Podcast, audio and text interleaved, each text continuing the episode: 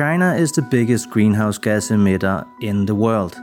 They have an ambitious target of reaching carbon neutrality in 2060 and peaking their emissions before 2030. I am certainly not trying to paint a very rosy picture with regard to the level of ambition, but from a political and diplomatic point of view, it indeed positions China at you know a, a, a higher level than some of the other major emitters Today I'm speaking with Li Shuo, Senior Climate and Energy Policy Officer at Greenpeace East Asia. We talk about China's position in the international climate negotiations. What is the relationship to the United States of America and how do they see the European leadership in the fight against climate change? Welcome to Planet A, a podcast on climate change. My name is Dan Jørgensen. I am Minister of Climate, Energy and Utilities in Denmark. In a series of conversations, I ask some of the world's leading experts, policymakers, and activists how to stem climate change. We, the human species, are confronting a planetary emergency. For more than 30 years, the science has been crystal clear. The reason I believe we need to act now is because the facts are staring us in the face. The time to answer humankind's greatest challenge is now.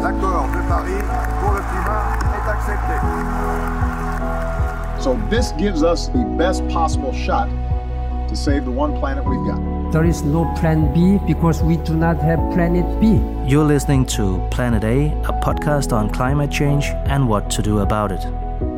Li Shuo works for Greenpeace in East Asia Apart from that, he is also often used as an expert on Chinese domestic policies on climate change and green transformation. Li Shuo has authored many interesting articles on Chinese climate and energy issues for an international audience. He's often used as an expert in media outlets such as New York Times, BBC, and The Guardian.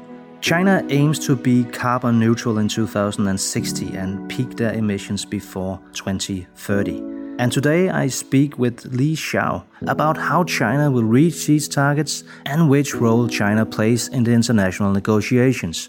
Hello, sir, and welcome to the podcast. Uh, thank you, Minister, for having me. I've been um, listening to some of your previous episodes and uh, learned a lot from them. So thanks for having me. Well, thank you for that. And we we met also in, in person at COP meeting in Madrid. And of course, we're hoping to be able to meet in Glasgow last year, but we'll have to wait for that to happen. But maybe can you start by sharing with, with the listeners what uh, exactly your job entails? Right. So um, I joined Greenpeace um, about 10 years ago. Um, I was uh, I was hired actually right after college. Um, that was right after the Copenhagen Climate Conference, so I actually missed um, that COP. Uh, but the reason that I was hired was Greenpeace here in China uh, was looking for someone uh, to cover the negotiation of, of in, international environmental issues, particularly climate change. So I jumped on board in, in 2010, um, covered uh, all the COPs and most of the intersections uh, since then. Um, but also I have a domestic uh, dimension of my, my work, which is to cover China's domestic, uh, uh, you know, environmental policy development. That includes air pollution, water pollution, uh, biodiversity issues, uh, but also ocean and fishery. So the way that I, I, normally present what I do is I work at the intersection between the international and the domestic on some of the most you know pressing environmental challenges that China and the, and the world uh, face. Great, great. Okay, thank you so much for for for that. Maybe we should now turn to the international uh, negotiations, where obviously also China plays a, a, major role. In 2014, President Xi and, and President Obama. Uh, concluded a historic agreement uh, that paved the way for the Paris Agreement. Now, I think everybody agrees that if we are to have more progress in, in the COP process, uh, if we are to have a real chance of actually then fulfilling the Paris Accord, then then a close collaboration between uh, China and the U.S. is is absolutely uh, essential. How do you see the Sino-American uh, relationship on climate change issues uh, developing now, also with the change of president in in the United States? Uh, Minister, as you rightly pointed out, uh, the U.S.-China climate uh, cooperation uh, in the roadmap to Paris uh, was was a very important uh, you know, factor to the success of the Paris, um, you know, climate summit. Um, but but I think a lot has changed uh, since then. Um, number one, the the the U.S. China bilateral re, you know relationship has deteriorated to a rock bottom over the, the past four years. Um, number two, um, you know the um, the U.S. Um, I, I, guess um, uh, has been backsliding um, on some of the previous commitments made by the Obama administration. I think I think the, the third thing that is uh, very different is uh, even on the on the agenda of, of climate change. Um, there are a lot of discussions both in the U.S. and China uh, questioning whether you know we can just simply replicate uh, the Obama Xi model. So I think I think the bottom line message here is a lot has changed, um, and um, uh, and, and, and, and the new situation means that uh, uh, to replicate a bilateral uh, you know, cooperation will not be you know, uh, as simple as a few years ago. with that said, it is also fair to say that there is really no global solution on climate change without the two biggest emitters at least working towards the same direction right? So, so I think that is really the bottom line that we need to we need to achieve. Uh, you know, over the next few years, of course, taking advantage of the changing political situation uh, on the on the U.S. side. Um, uh, but you know, to what extent the two countries can go towards the same direction, holding each other's hands, uh, that's very much still an opening question. So, so if you were to outline the the biggest priorities for China in, in the coming COP negotiations, what would they be? Well, yeah, of, of course, I, I think, um, you know, um, China, I mean, there, there has been over the past uh, half a year quite important progress, um, you know, for, for our domestic climate agenda. Last year in September, uh, the Chinese president, for the first time, committed the country to achieve carbon neutrality by the year 2060. Uh, and that commitment was followed uh, in December at the Climate Ambition Summit to further enhance China's near-term ambition for numerical targets in our uh, nationally determined contribution uh, now have all been ratcheted up. So these are these are quite important uh, development, uh, at least from our domestic point of view.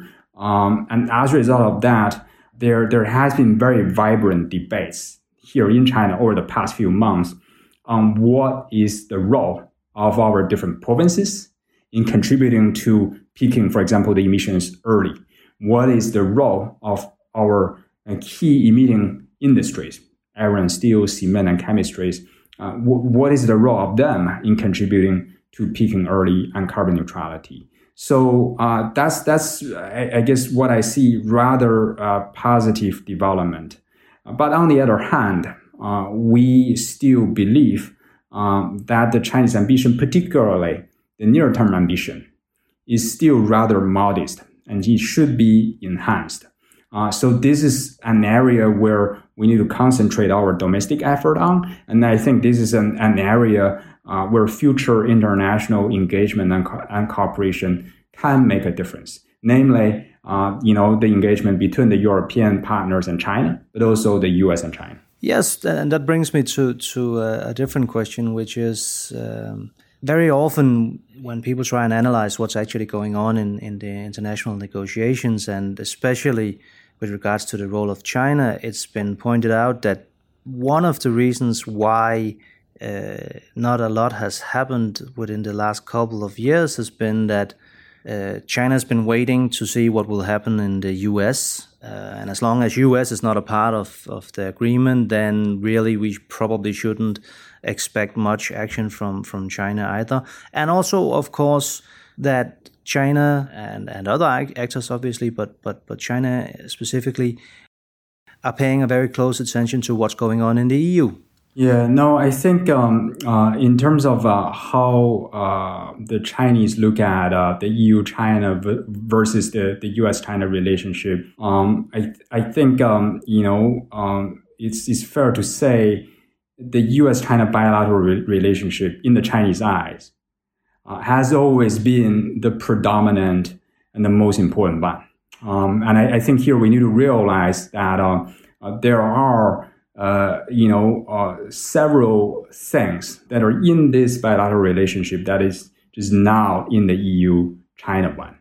For example, some of the, the more strategic uh, and, and, political issues, territorial related issues, the high politics um, that exist in the US China relationship, you know, is, is not featured as permanently in the EU China relationship. So I think there is a let's say a, a, a, qualitative difference, if you will, between these two sets of bilateral relationship that, that we need to realize.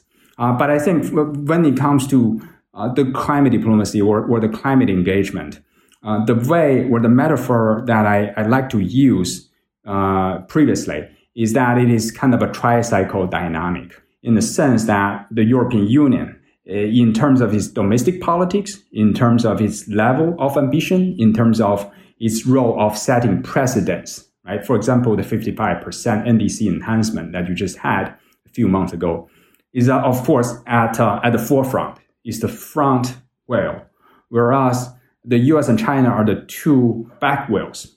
And they are more or less in parallel with each other in the sense that uh, uh, if, for example, from the U.S. side, there has uh, been uh, repeated uh, demands that there needs to be some uh, symmetry between these two countries. But I, this is kind of the metaphor that I used for the past few years.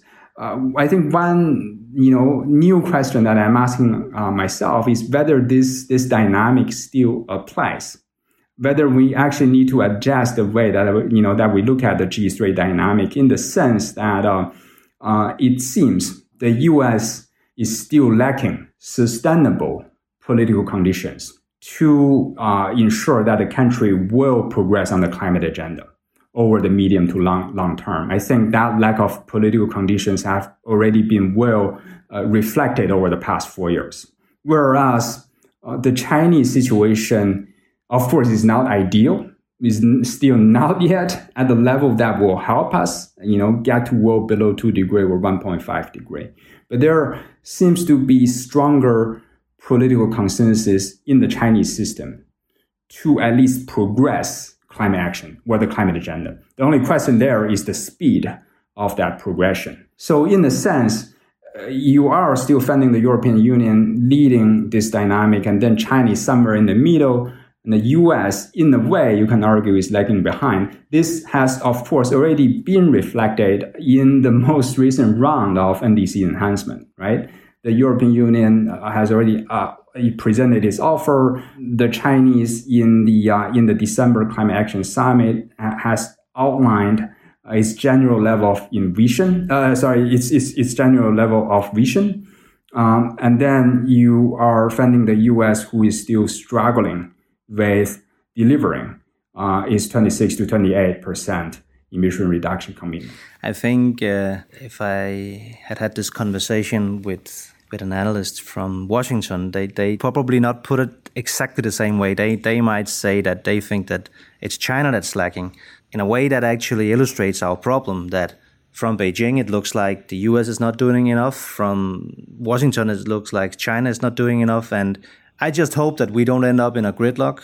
And I, I think the most essential development that needs to happen is that all countries and all groups of countries needs to see this not as um, a zero sum game where if you do more than others, then you'll lose in competitiveness, but a plus sum game in which actually uh, a green development, a green transformation, anything you do to reduce your emissions it doesn't hurt your competitiveness. It actually gives you an advantage.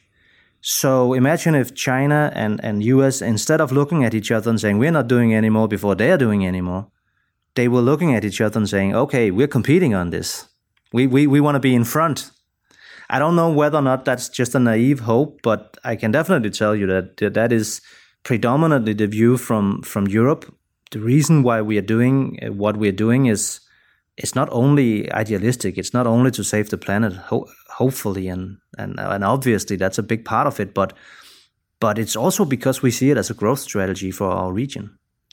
No, Minister, I, completely agree with you. And, and let me just again elaborate why this is kind of a you know rather intentionally provocative uh, uh, comment that I'm saying the EU is uh, you know leading, and then you have China somewhere in the middle, and the US is lagging behind.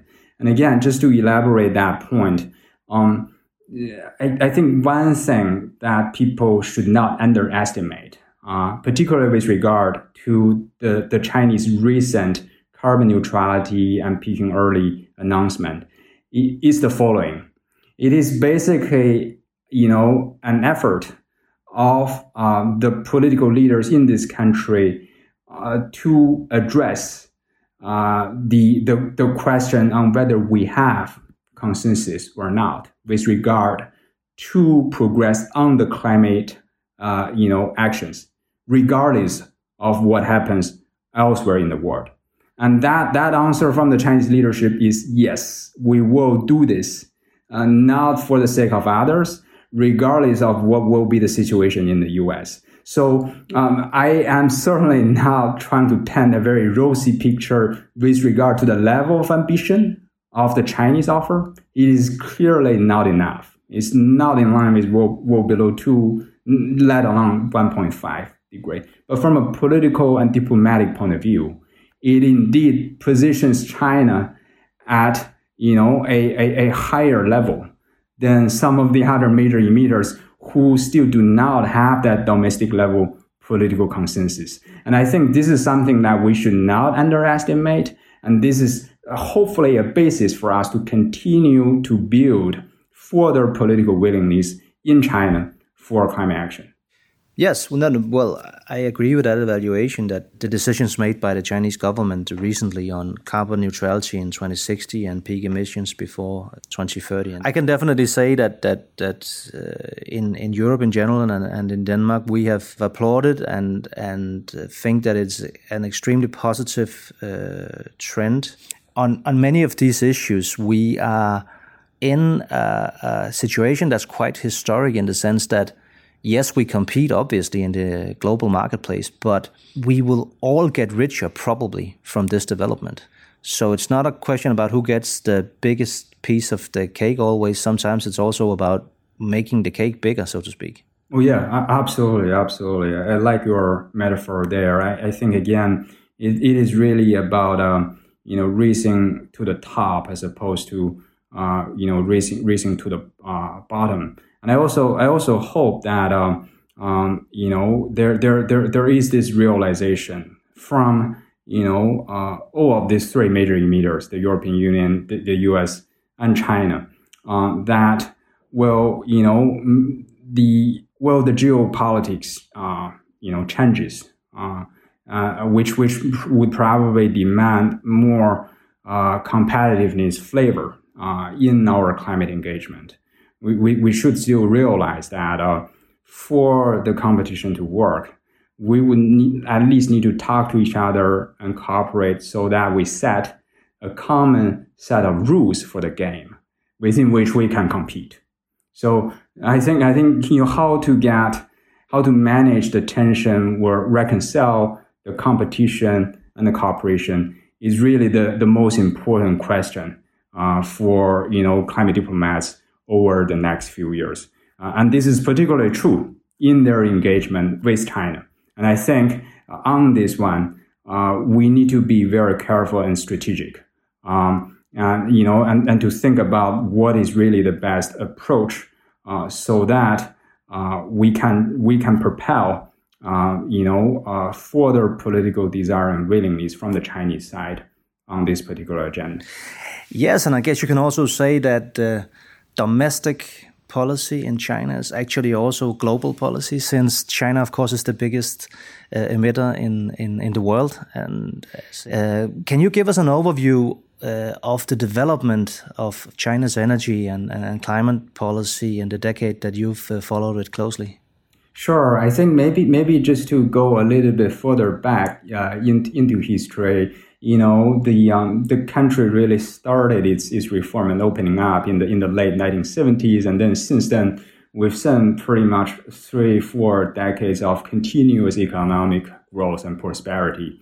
Um, you know, associated with that, unfortunately, is uh, a huge amount of environmental deficits um, that the country managed to accumulate. Uh, particularly from the 1990s, but also entering into the early 2000s. Uh, you know, the conditions of air, water, soil, you know, are, are, are really, really uh, quite severe. Um, but I think the turning point um, uh, started to come in the early 2010s. Uh, and that's also, you know, when, when I started uh, my career. Um, in the years of 2011, 2012, uh, you know, a big part of China uh, experienced very, very bad air pollution episodes, what we call air apocalypse uh, back then. Uh, severe, you know, level of PM, you know, pollutions. and I think that was really kind of the, uh, the, the, the, the silent spring moment that struck the country uh, in the sense that public awareness uh, was really getting high. Um, there was also a lot of policy and political attention on this particular issue. Uh, and it, it, also triggered, uh, you know, a large amount of subsequent policies uh, to help us address uh, this situation. Um, so, so that I, I, I guess in retrospect is what I see as, as the turning point.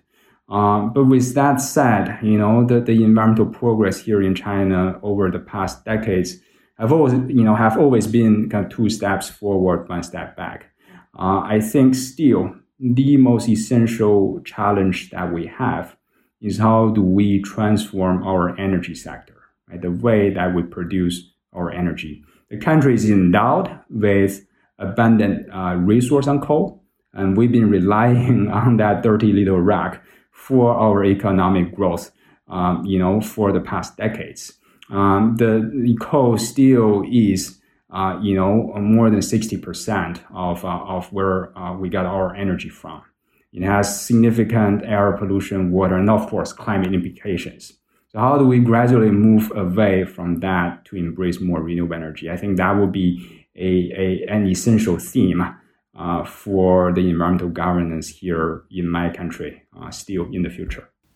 Yes, and, and, and maybe we should dive into to that a little bit more. There's no doubt that when you have a, a, a huge population like, like China does, that are experiencing uh, rising uh, living standards and economic growth uh, in the society as a whole. Obviously, this also uh, entails uh, an increase in, in energy consumption. Now, if that increase is covered by renewables and combined with uh, efforts in energy efficiency, then that's not a problem. Actually, it's the opposite because a big country like China will then drive uh, a transformation that other countries will also benefit from. But on the other hand, if some of that growth is covered, as it, for understandable reasons, has been in the past with fossil energy, then of course we have a big problem, especially since many of these investments in a coal power plant, for instance, just to give a concrete example, are huge investments that need sometimes decades in order to be paid back, so to speak. So, can you elaborate a little bit about, first of all, the, the magnitude of the challenge, and second, how the Chinese uh, administration is dealing with the, the, the, challenge? Yeah, no, absolutely. I think um, you know the the challenge is um, is profound. I mean, we, we are the factory of the world, and as you rightly pointed out, Minister, we are also a very populous uh, country. Uh, so how do we manage our, our development on one hand, but also on the other hand, to decarbonize? Um, and also noting that uh, uh, when a country like China is doing it, it is doing it in a much more compressed time frame than many uh, countries in the West. Um, so Um, I, th- I, I, think again, the biggest challenge is how do we manage to reduce our uh, reliance on coal consumption, um, you know, uh, over over the next decades. Uh, I think here, um, you know, we have been making some progress uh, as a result of the the public and political awareness raised, uh, you know, because of air pollution, uh, but also increasingly. Um, you know, the, the, the realization of the country that we also need to embrace further climate action. Um, in, and, and, in fact, over the past decade, we have been uh, steadily declining the share of coal in our overall energy consumption.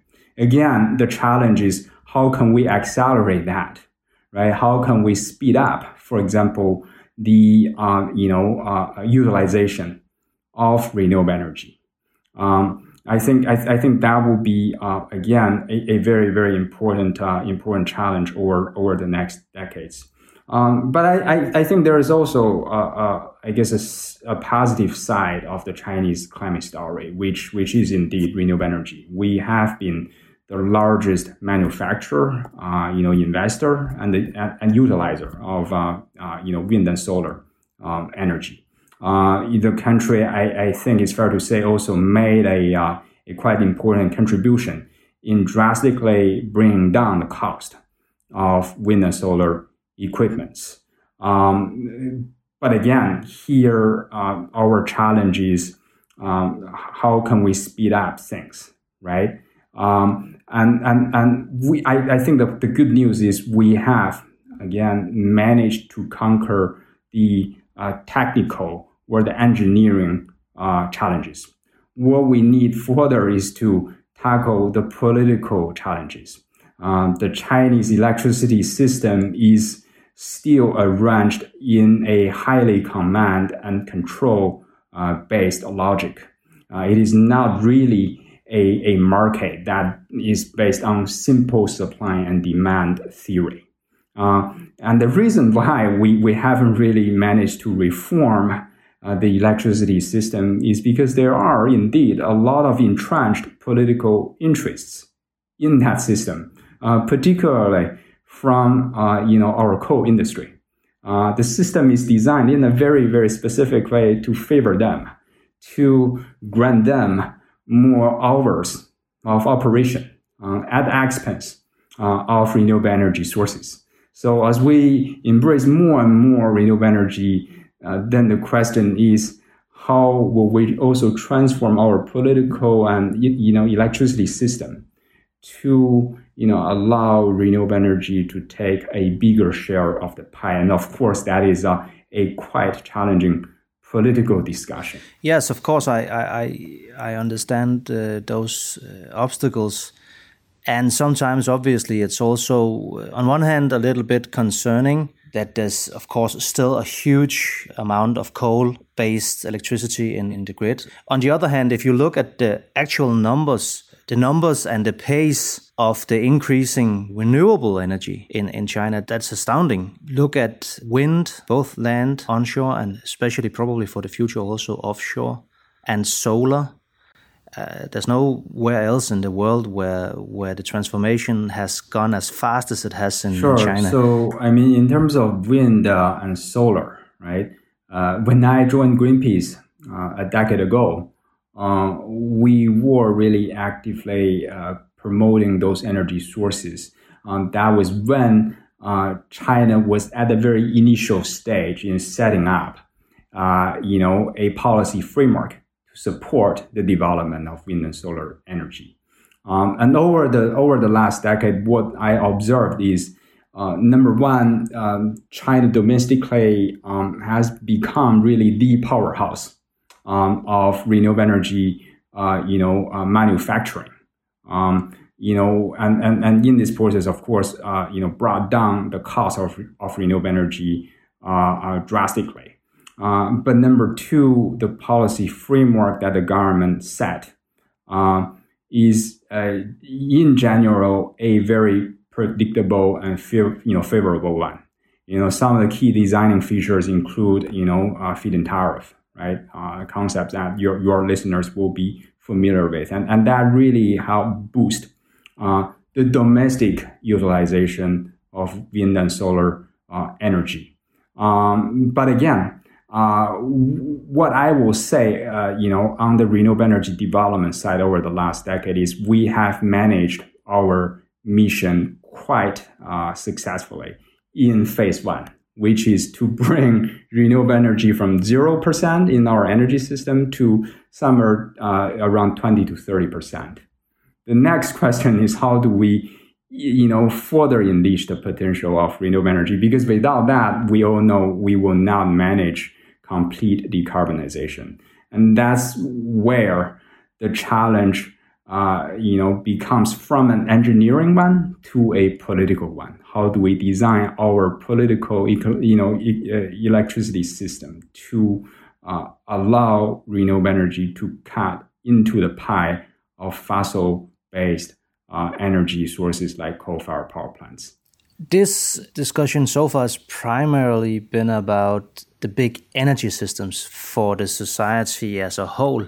What if we look into a more specific part of uh, of the energy system, which is the transport sector? Uh, now, whether or not that energy is is fossil or electric, or maybe even uh, based on on new technologies like uh, hydrogen or power to X makes a, a, a, big difference in, in all countries, but obviously in, in China makes a, a huge difference also globally, not only because of the, the emissions connected to it, but also because of the potential in in in changing the market dynamics globally. Uh, when China enters a market as a producer or as as on the demand side, that really makes a difference. So can you can you say a little bit about what's actually going on in, in the transport sector in China? Sure. No, that's that's definitely another very important uh, sector for decarbonization. I think in general, the situation here in China is um, uh, the energy sector, the industrial sectors such as iron, steel, cement. Um, they have been the primary uh, receivers of political and policy level attention. There has been a lot of uh, discussions on how they can decarbonize. Um, and there is also a lot of you know advocacy work uh, going into those directions. Transportation is is a little bit more uh, lagging behind uh, than those sectors, um, and I, I, I think as we uh, find ways to at least start the, the decarbonization in the energy sector, transportation will you know increasingly become more and more relevant. There are a few things there uh, in the transportation sector. One is um, uh, it, it is of course still growing, right, uh, in terms of energy consumption, but also uh, emissions. Uh, so how can we kind of uh, decelerate that that growth without, of course, affecting you know economic development? Um, I think one way there is, of course, through better planning either urban planning or the, the overall national planning of the transportation networks. Um, I think this is an area that China still needs a lot of work. Uh, it can also learn from experiences uh, from from elsewhere.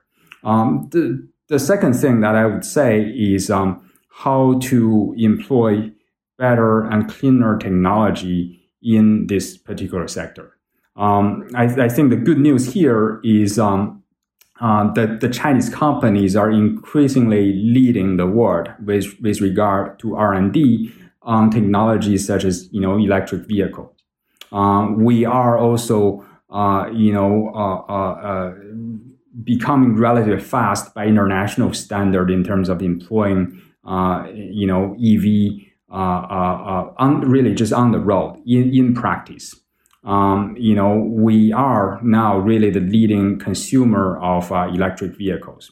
And there, uh, I, I, am also seeing a lot of very interesting and promising business models. So it's not just only about cars, but also business models that would further unleash um, this, this particular technology.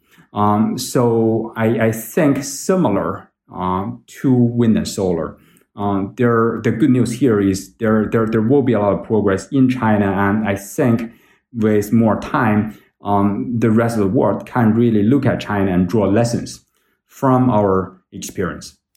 Yes, because also, as you mentioned earlier, there's a, a close link between air pollution and and uh, climate change issues.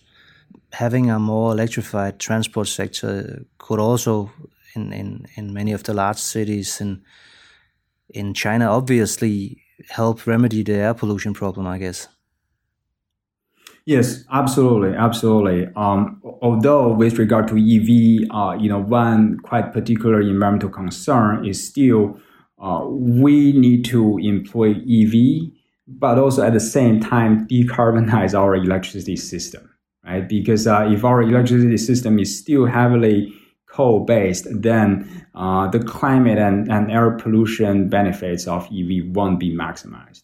The fact that there's still a lot of work to do and the fact that we are very far from from reaching the targets that that we that we hope that goes for China but that actually goes for all countries on the planet. Absolutely. Well thank you so much uh, Li Shuo. Uh, it's been a very interesting conversation and uh, stay healthy and, and well in, in Beijing uh, and, and thanks again well, thanks for again for having me Minister um, all the best of luck to you too You've listened to Planet A, a podcast on climate change and what to do about it.